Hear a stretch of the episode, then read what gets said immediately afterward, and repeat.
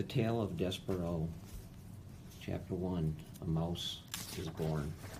This story begins within the walls of a castle with the birth of a mouse, a small mouse, the last mouse born to his parents, and the only one of his litter to be born alive. Where are my babies? said the exhausted mother when the ordeal was through. Show to me my babies. The father mouse held the one small mouse up high. There is only this one, he said. The others are dead. Mon joy, said just the one mouse baby. Just the one? Will you name him? All of that work for nothing, said the mother. She sighed. It's so sad. It is with such disappointment. She was a French mouse who had arrived at the castle long ago in a luggage of a visiting French diplomat. Disappointment was one of her favorite words. She used it often. Will you name him? repeated the father.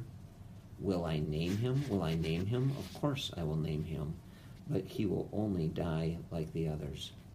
Oh, so sad, such a tragedy.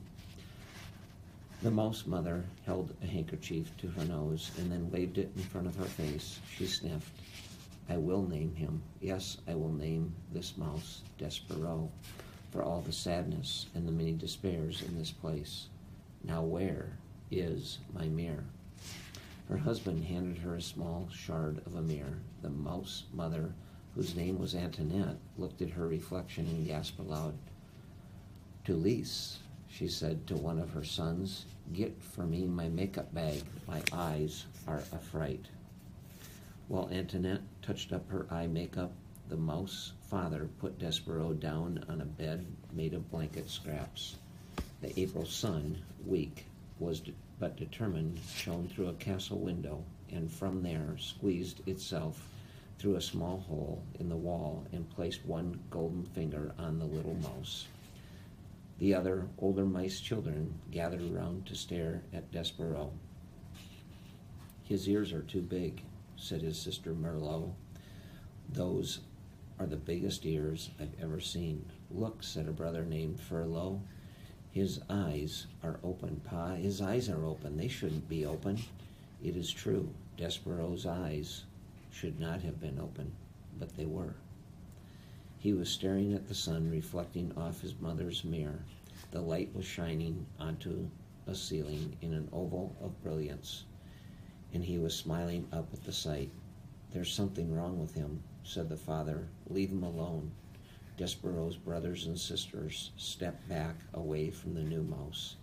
This is the last, proclaimed Antoinette from her bed. I will have no more mice babies. They are such a disappointment.